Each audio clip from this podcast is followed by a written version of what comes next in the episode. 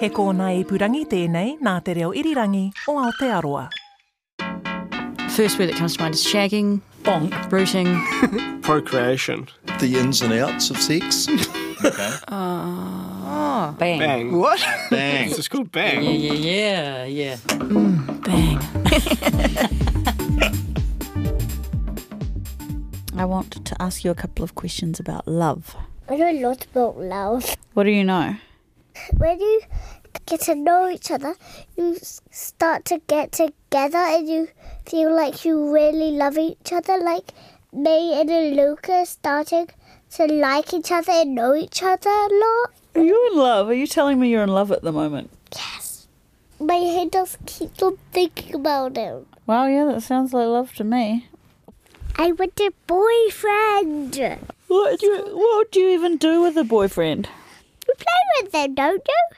Yeah, I guess you do. And you have dates with them? what would you do on a date when you're five? What would you do? You could go with your mum.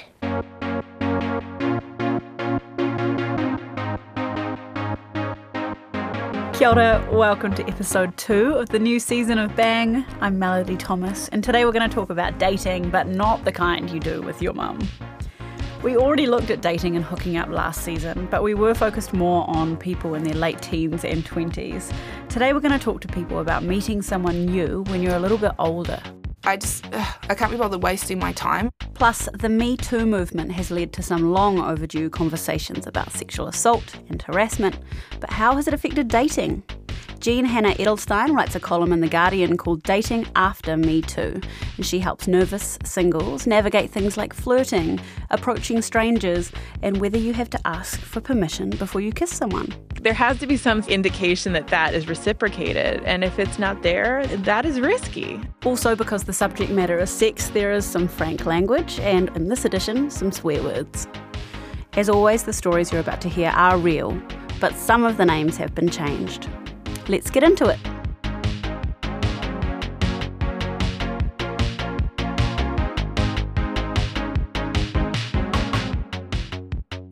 At the risk of sounding really old, when I was last dating, there weren't actually many dates involved. You either met through work or through friends, or, and this was pretty common, you went out to a gig or a party or a bar and stumbled home with someone and then woke up in a relationship. I know some of you are judging me right now, but my guess is that more of you are nodding along.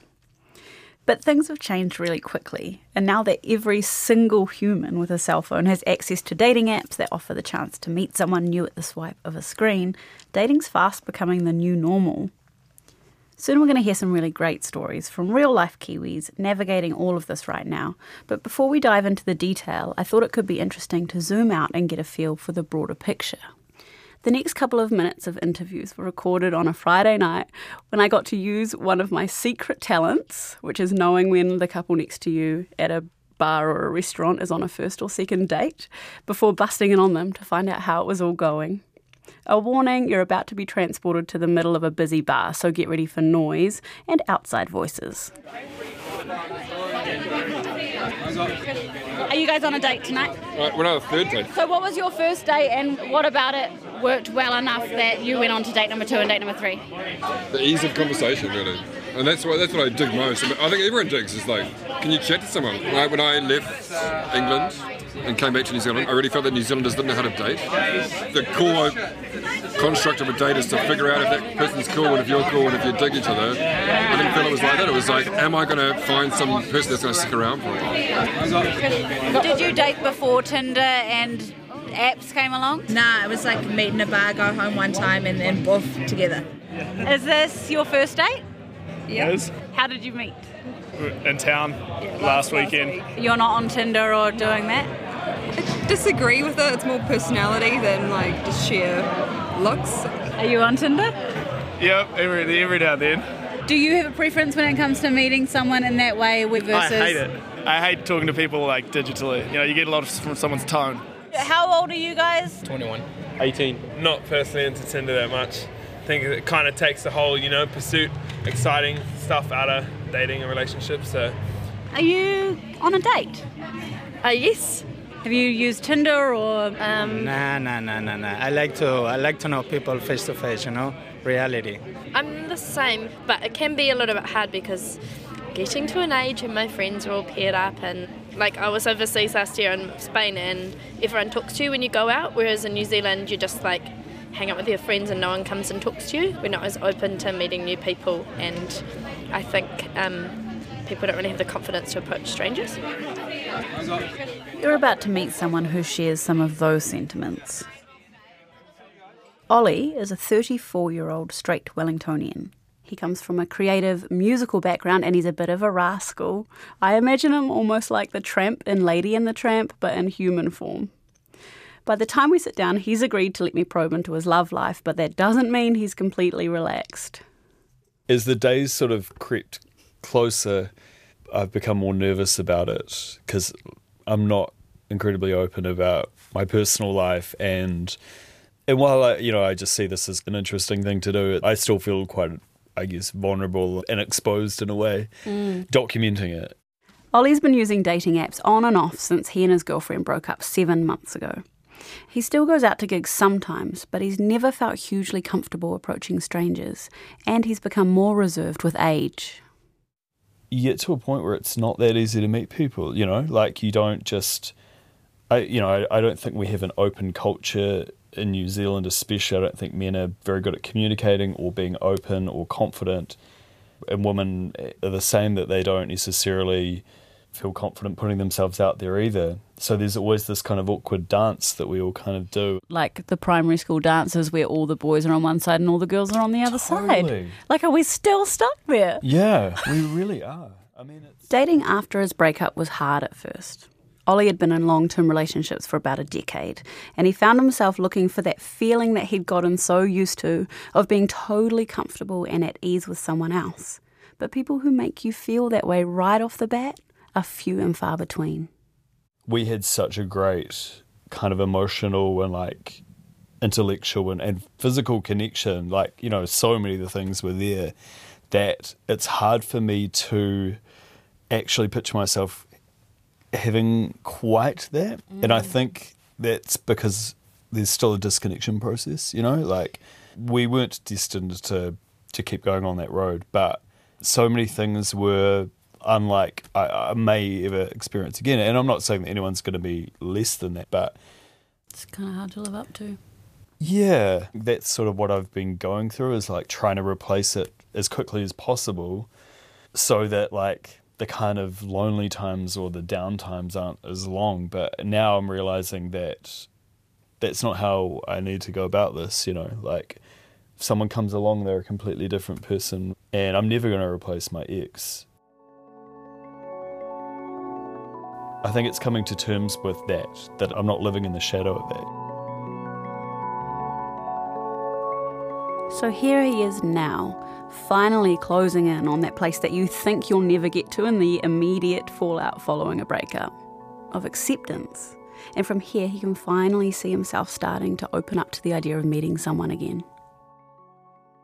To be completely honest, I haven't had that many meetings of people on apps. Lots Yeah. of chat conversations that Oh, kind yeah. of go nowhere. Yeah, I try and meet up with the people as soon as possible um, because I find that, and actually, someone said this quite recently that I think I'm more, I actually probably am more appealing like in real life than online. Like my online thing is pretty bad, but I think in person, like I, you know, Say it. Oh, I just think that I'm that I a come across better. catch. Well, yeah, yeah. I think I find people easy to, to get on with, and I'm, and I'm generally pretty warm and open and stuff. So all of this was sitting in the back of my mind when I was visited by what I'd assumed, and you probably assumed too, is a long lost relic of 90s singledom, an ad for speed dating. It made me think if Ollie's better in real life than online, maybe this would be perfect for him. Hi, I'm Alex. Hello, I'm Kathy.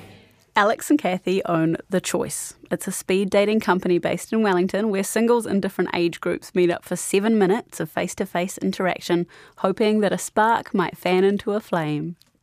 It's an alternative. People have tried, you know, the Tinder, the online, and they're tired of sitting at home typing, and it's um, face to face. And uh, you have a conversation, short conversation, and you decide you want to go on on a date afterwards and hopefully match. That's why this is so much better because, I mean, you might not match with everybody, but you know, you get an instinct, don't you, when you meet somebody, whether there's a spark or whether you'd like to see them again for a coffee or something. You're not looking at a photo of someone, and when you see them, they're about two foot tall and about 10 years older. You know, it's what you see is what you get. After meeting with Alex and Kathy, I very nervously messaged Ollie to see if he might be keen for a speed dating assignment, and he agreed, though again, he did have some reservations.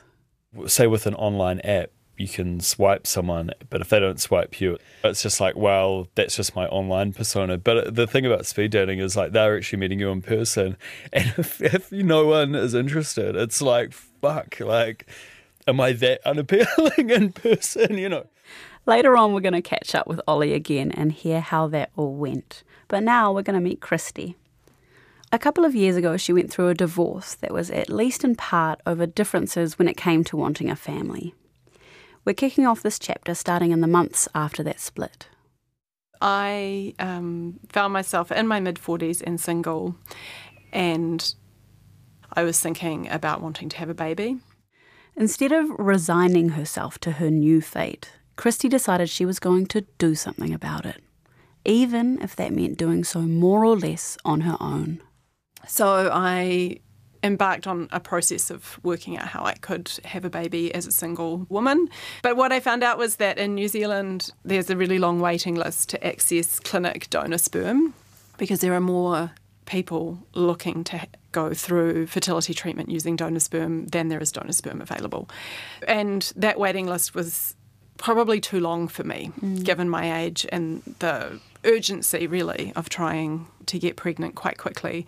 So I started on a process of looking for a sperm donor. Being a researcher, I did a whole lot of research about, you know, how to go through that process and who to approach and not to approach. Trying to get pregnant as a solo mother is tough enough, but where it gets really fascinating is that at the same time that this was happening, Christy had a whole other thing going on.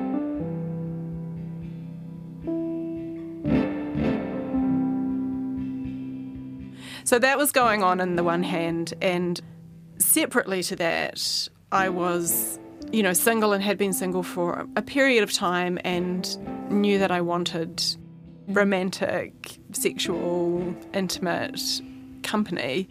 So I kind of had to make the decision to keep those two processes separate because if I was going to overlap them and think that I was looking for a partner with whom to get into a serious relationship and then try to have a child in the window of time I had available, that just seemed really unrealistic. It's amazing hearing your research brain working yeah. out loud because I can hear how you get come to this. Like, okay, this together statistically is going to be very difficult, so we'll separate them out. So it increases the odds, the odds on both sides. But then also like the logistics of trying to have a baby on your own and then communicating that while dating. Yes, like that I imagine that wasn't that easy. no. Times. So, and I actually asked the counsellor at the fertility clinic what advice she had, and she said just you have to tell people as soon as possible. People need to have that information yeah. because it could be significant to them. Um, so disclosure, it wasn't in your bio. It wasn't in my bio on Tinder. no, but it happened fairly early on in the yeah. Messaging. Basically, I was like, if I went on a date with somebody and was interested enough to go on another date with them, mm either on the second or the third date, I would be disclosing, here's this other thing that's going on in my life.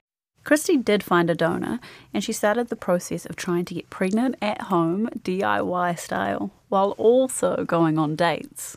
Like it was sort of an interesting period. It didn't go on for that long, but a period of my life where I was mapping out a calendar where it's like these are the nights where I'm going to be available for going on dates, and these are the nights where I want to be home because I'll be ovulating and I'll be, you know, popping up the road to get my little pottle. And like the point in my cycle when I'm most easily aroused is the point where I was kind of blocking three nights out because I was going to be doing this insemination. And there was a point where I was like, do I have to keep these two things that separate?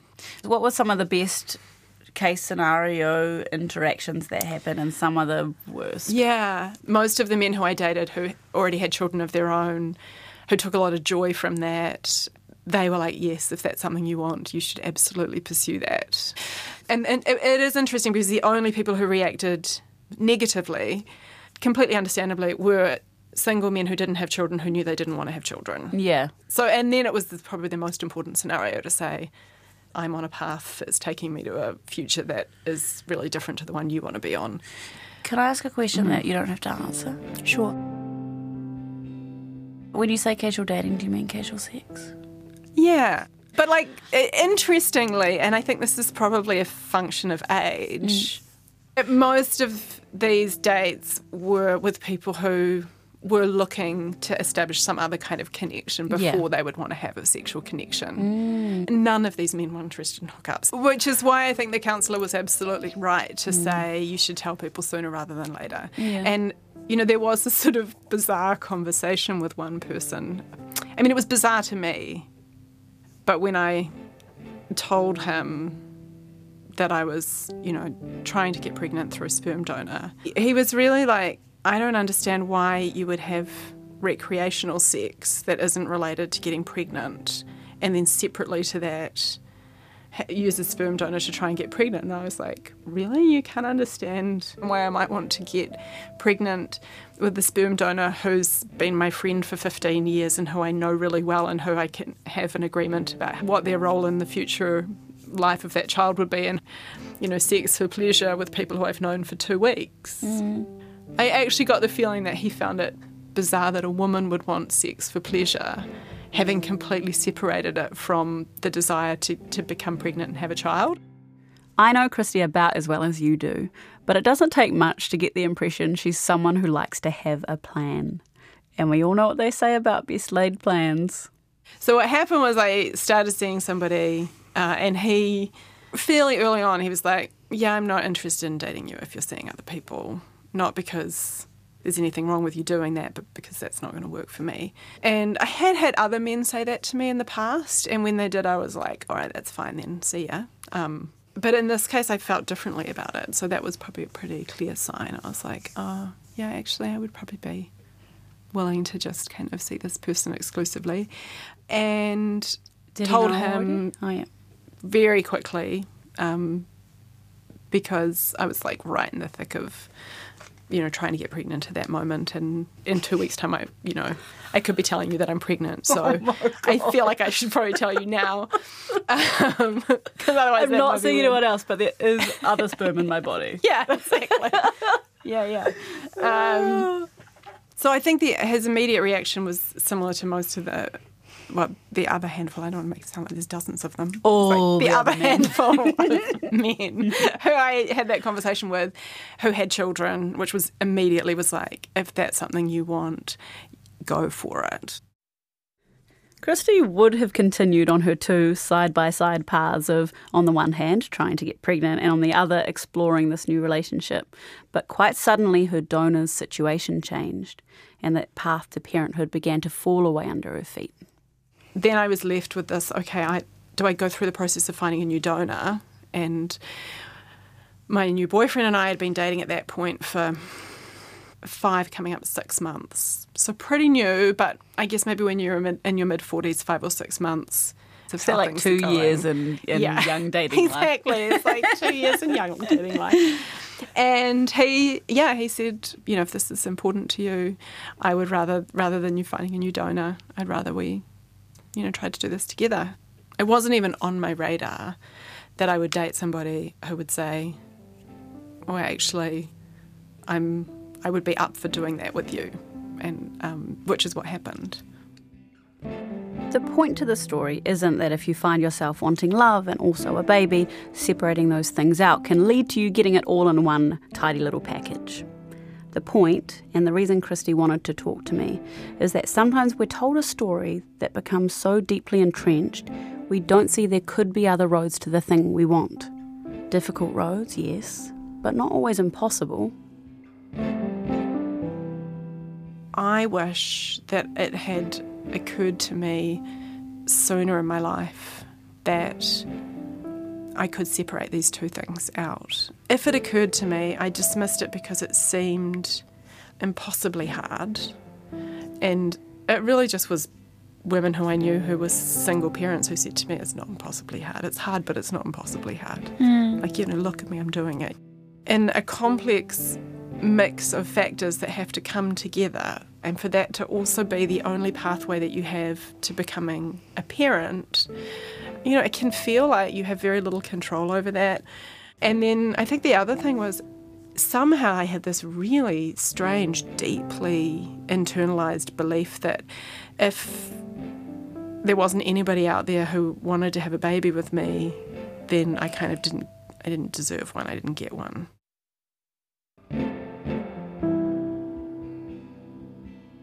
There are ways to pursue it and they're not easy, but you're allowed to. Like you're allowed to pursue that. And you might be surprised. I was surprised at how many people were like, We're here for this. Like, we're here for this. And sort of had a rallying around me of friends and family.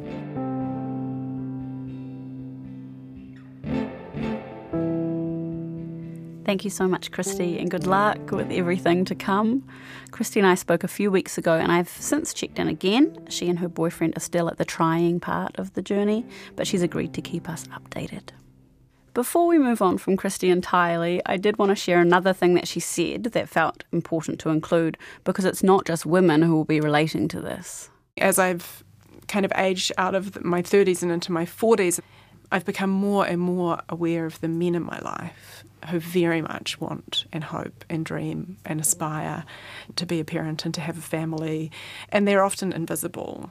I think, you know, you can feel quite invisible as a woman of a certain age who wants but you know to have children and hasn't mm. but i think the men who are in that situation are more invisible and they are out there if that sounds like you and you'd be open to potentially talking with me, you can email me at bang at radionz.co.nz.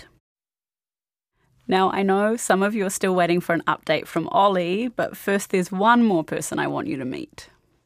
Hey, I'm Pinky. I'm uh, 31.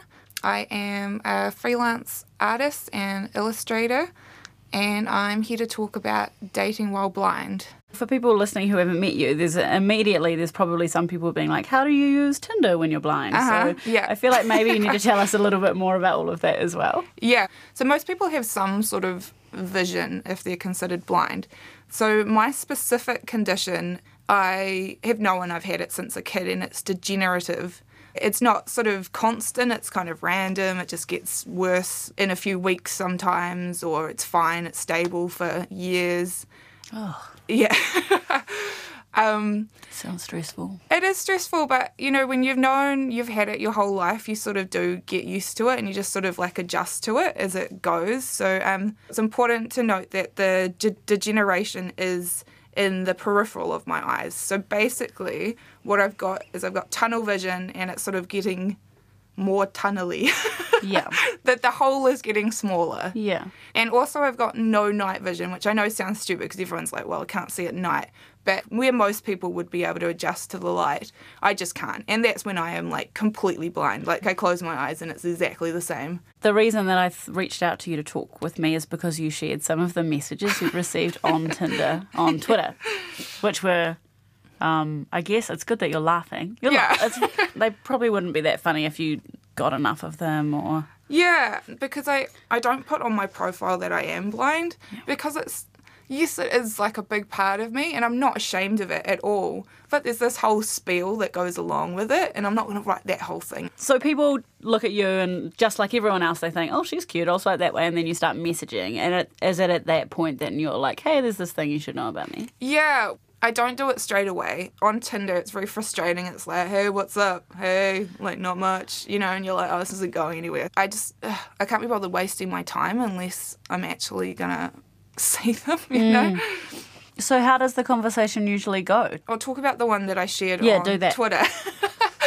um, so that guy, you know, we were just talking, but then he was like, "Oh, hey, tell me something interesting about yourself," and I was like, "Well, okay." So, here we go. And I was like, "Well, I'm legally blind, and the dog in the pictures is my guide dog," and he was like.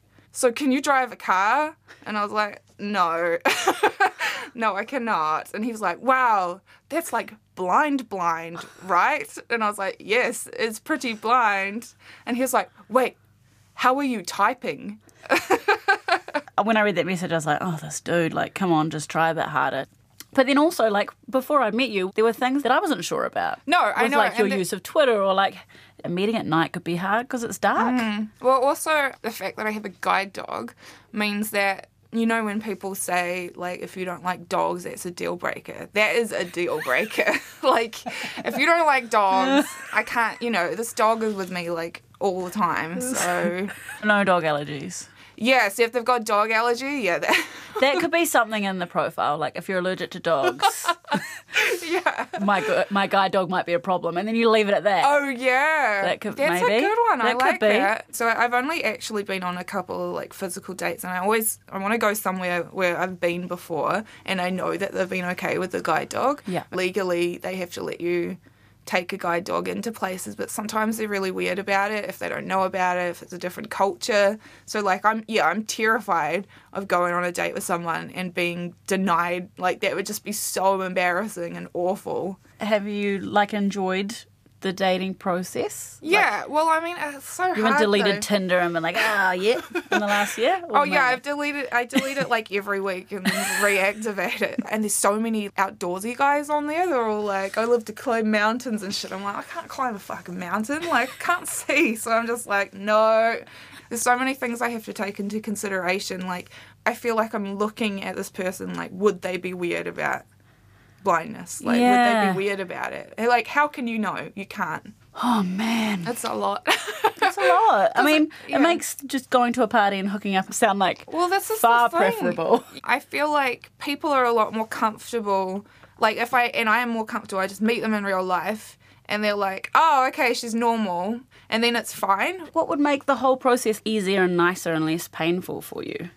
I went on a really good date with this guy because he was like leaving town in a few days. So we um, had to arrange the date quite quickly. So I didn't have much time to get freaked out about it.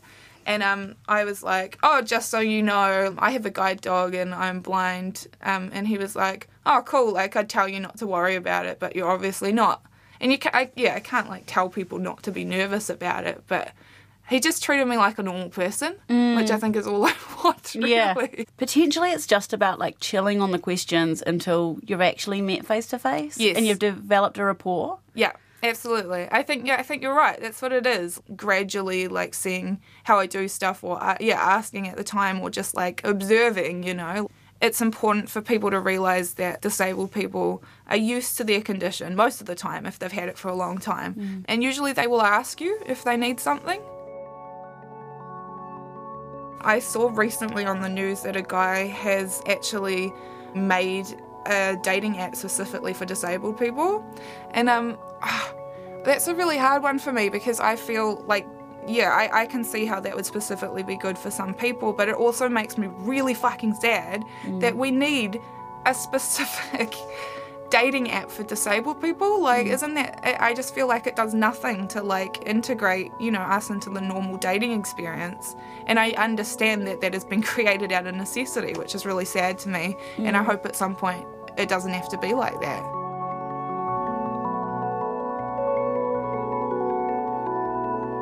Thank you, Pinky. I can't help listeners find her on Tinder, but if you're curious to check out her artwork, she actually does the illustrations for Bang, and you can find them on the RNZ website by searching Bang. Okay, it's what you've all been waiting for. It's time to check back in with Ollie. On the day of the speed dating event, I gave him a recorder Testing, testing, one, two, three. in the hope we might capture some of the beautiful, awkward magic that happens on first dates, and he definitely delivered. So I'm just walking down to the event now. Just had a quick outfit change. My usual style is a bit of a cross between lumberjack and bogan. So I felt the urge to go and buy a shirt that's maybe still slightly lumberjack, but maybe a little less bogan than usual. Um, so is that seven minutes stone? I guess it has. I think so, yeah. Sweet. I guess. I like the whiskey idea. I am a whiskey fan. Tastes good too. Good, that's good. Why did you? Um, right. Anyway, so how was your how was your day today? Anyway. Terry, have you done this before? No. Holy shit, no. Um, me and my friend just, I don't know, it just came up in conversation one day. And we just were like, speed dating, we should try that. Right. It's a, yeah.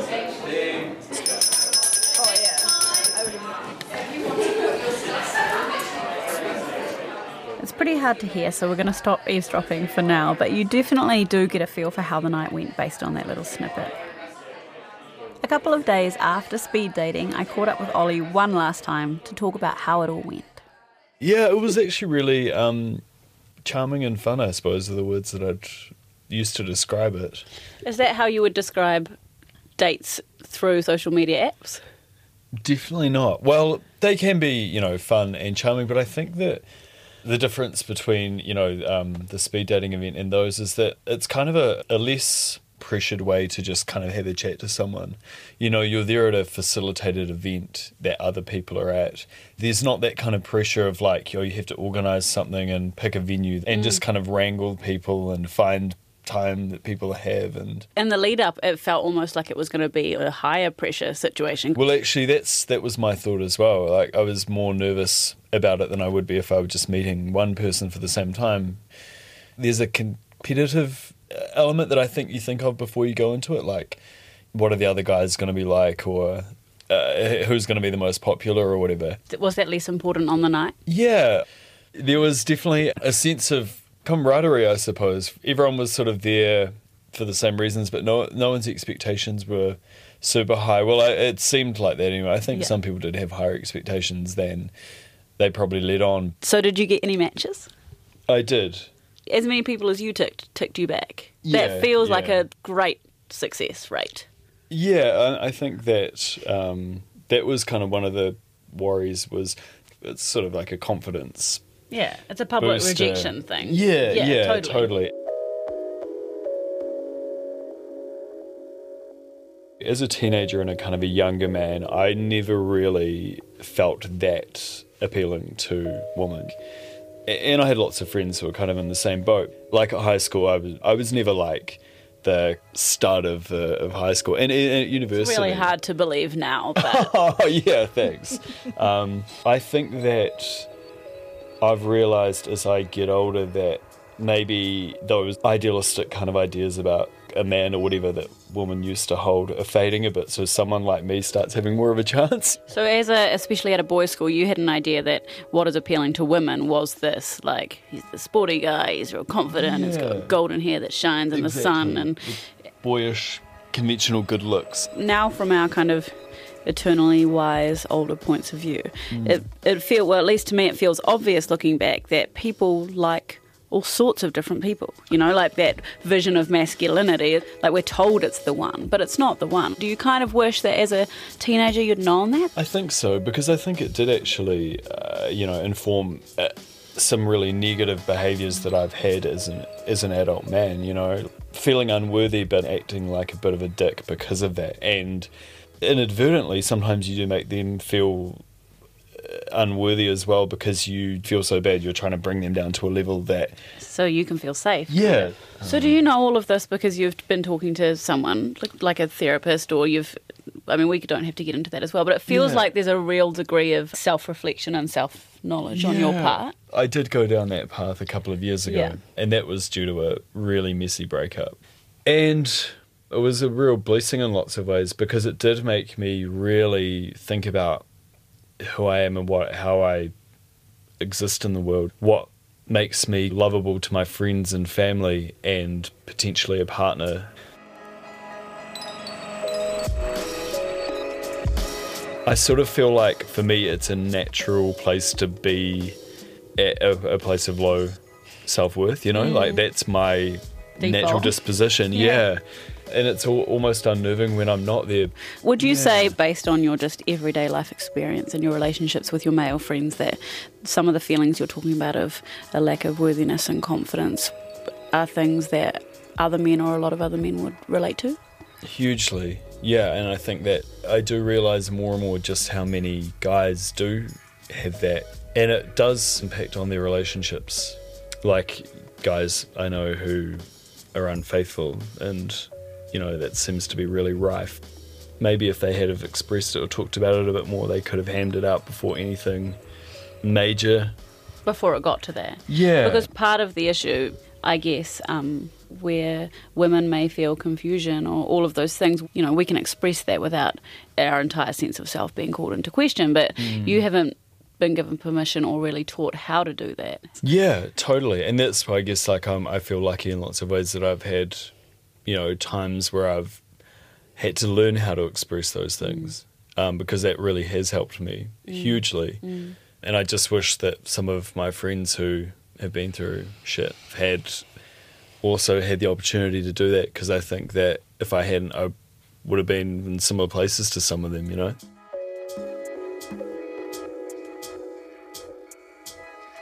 Thank you so much, Ollie. We are going to be looking at masculinity more in depth later in the season, so keep an ear out for that. We've got time now for one last conversation, though this could easily be its own episode, and we may yet look at doing that in a later season. You'll know about the Me Too movement. It was started by Tarana Burke way back in 2006, but it went viral last year, and suddenly all of the important conversations that a lot of us have been waiting for around sexual assault and harassment have been happening in a really public way. But there's also been a bit of kickback. I don't know if you've been lucky enough to avoid them, but there's been quite a few think pieces bemoaning things like the fact that sexual harassment allegations are criminalising courtship, how flirting's now illegal, and how straight men don't know how to act anymore and you need to get three signed contracts before any kind of sexual interaction can begin. It'd be easy to laugh all of this off, but there do seem to be a bunch of people, mostly straight men, who are confused about what is acceptable now, and so we're going to give them the benefit of the doubt and answer some of the more common questions that they have with Jean Hannah Edelstein. She's the author who once wrote Himglish and Femalese Why Women Don't Get, Why Men Don't Get Them. And she writes a column for The Guardian called Dating After Me Too. And she believes we now find ourselves in a state of flux. I think women are really thinking about what have I been going along with that I'm not actually okay with? And why am I going along with this? And then men who are like good are thinking, I actually need to be really careful and I need to ask permission for things. Like one thing that I wrote about the other week was should you ask for consent to kiss someone? So there's the argument, which is it's like really unromantic to do that, that you like ruin the moment. But then there's also the possibility that you are sexually assaulting someone by kissing them. And so between like slightly bursting the romantic bubble or risking sexual assault, the way to reduce the harm is ask permission. And if someone wants to make out with you and you ask if that's okay, they're not going to change their mind. And genuinely, I've had a couple of young men write to me in their early 20s saying, I've heard that you should ask for consent, but my friends told me that I'll never pull any girls if I do that. I'm just like, this is the kind of thing where people are still very confused. Yeah, I feel like a lot of the time we also miss out that asking can be really like hot. Like, of course. Like, I want to kiss you. That's not a turn off. No. Like, if you want to kiss that person, that is exciting. That is very that's what I mean. It's very exciting and like maybe they don't even say anything, they just kiss you back. But there has to be some indication that that is reciprocated and if it's not there, that is risky. Um in the past, men were not considering the risk as much and women were accepting that bad things would happen to them. And so I think everyone needs to think more about sex as like a a mutual reciprocal conversation between two people, so to speak. In her column, Jean answers questions from readers who feel confused about what's acceptable. Like, can you still approach a woman that you like the look of on the street? if someone is obviously like listening to music, super absorbed in a conversation with someone else, they don't look open to being approached, probably don't approach them and like have some empathy. Like if you're in that headspace, do you want some a stranger coming up to you and like trying to strike up a conversation? If they look relaxed and happy and they're not doing something else and you're not interrupting them, ask if they know when the bus is coming, like that kind of thing. And if they find you appealing and they want to have a conversation with you, then they'll start having a conversation. And if they don't, that's okay. And I think that's part of the problem. Again, it's like talking about this like fear of rejection. A lot of women feel like you know, they're intimidated because they've had experiences where men have approached them and when they haven't immediately been enthusiastic, men have gotten very like angry and mean to them. No one is obligated to talk to you because you think they're cute. What about somewhere where people are potentially more there for the pur- or could be the the chances are higher that they could be there for the purpose of meeting someone else, like at Yeah. a bar.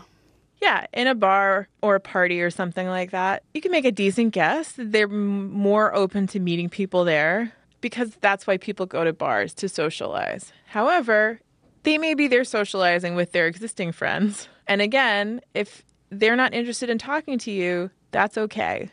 It's not a personal rejection of you. Someone who doesn't know you can't reject you.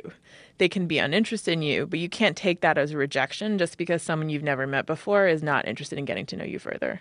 So, what about? Um, I mean, obviously, in the workplace is a big one that's been having a lot of conversation around it at the moment. Like, can you ask out a coworker? Obviously, I think there are some like very basic rules, which is like if you're a manager, you cannot ask out anyone who you manage. And why is that Um, for people who don't understand why?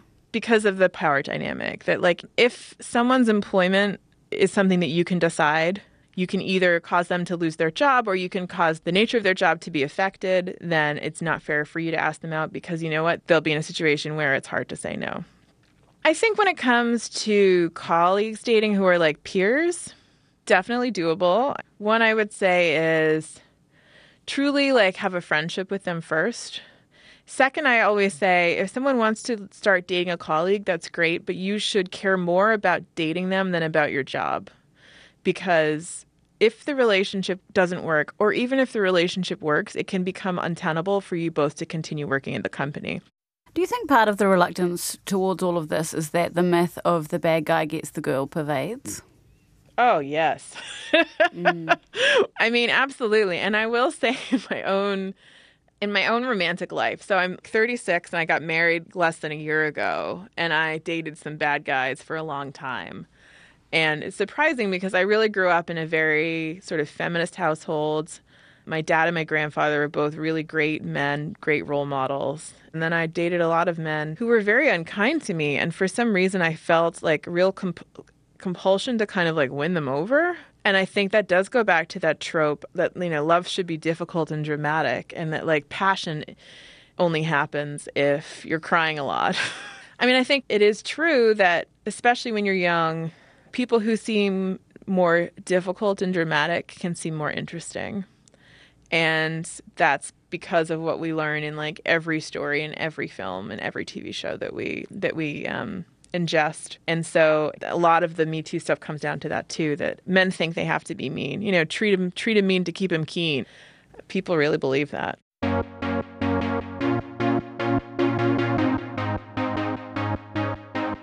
That's it for us this time, but before you head off, this season we're going to have an episode that looks at frequently asked questions, or maybe questions that are never asked, about sex, sexuality, and relationships. So far, we've received some really good ones about asexuality, about the logistics of lesbian sex, and what attitudes to sex were like in Te Ao Māori before Pakeha arrived. But if you've got something that you want to add to the mix, please email bang at radionz.co.nz and I'll start researching on your behalf. If you have questions about dating, maybe you're wondering what you're doing wrong or what you should be looking for, or you haven't heard back from someone in a while, we're going to be live in the studio with relationship specialist Margot Regan and Nights with Bryan Crump at 9:30 on Wednesday, June 6th. You can email me or download the RNZ Vox Pop app and record your question. Thanks for listening. To subscribe, go to Apple Podcasts, Spotify, or wherever else you get your podcasts. Review and rate us if you get a minute. Bang was produced by me, Melody Thomas, and engineered by William Saunders. The executive producer was Tim Watkin. Next week, we explore some of the complicated ways that sexuality can play out in people's lives.